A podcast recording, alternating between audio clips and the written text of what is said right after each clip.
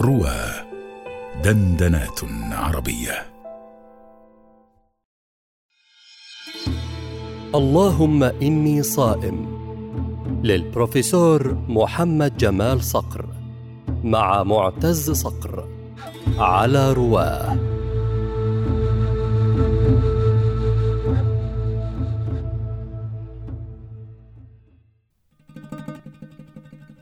كنت تقدم نفسك دائما؟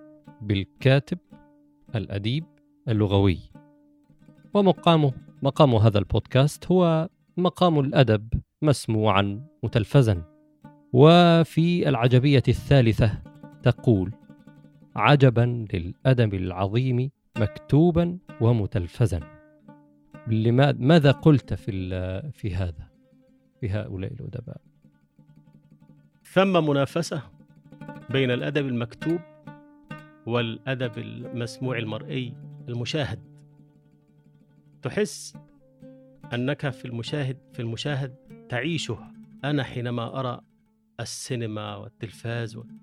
أحس أنني مع الناس في الداخل أعيش وأذهب وأجيء آه فلهذا آه ينبغي أن أن نعرف هذا المقام.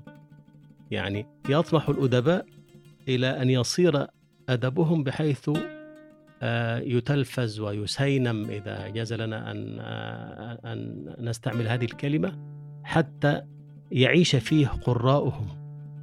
فلهذا ينبغي أن يعرفوا مكانة تحويل أدبهم إلى هذه الحال التي يعيش فيها متلقوه.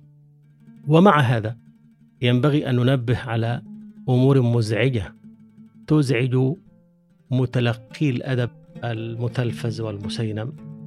والناس جميعا يعرفونها وهي اقتحام أو إقحام الإعلانات التجارية على المسلسلات والأفلام بحيث تزعج المتلقين إزعاجا شديدا حتى إنهم ربما هربوا من المشاهدة إلى قراءة الكتاب. أعرف أن لدينا الآن إمكانات مثمنة مسعرة لاستبعاد الإعلانات. إلى هذا الحد صرت الآن تطالب إذا أردت حذف الإعلانات أن تدفع. وهذا من عجيب الزمن يعني. ربما لو تيسر لنا في المستقبل أن نضيف عجبية أخرى لأضفناها في هذا الشأن.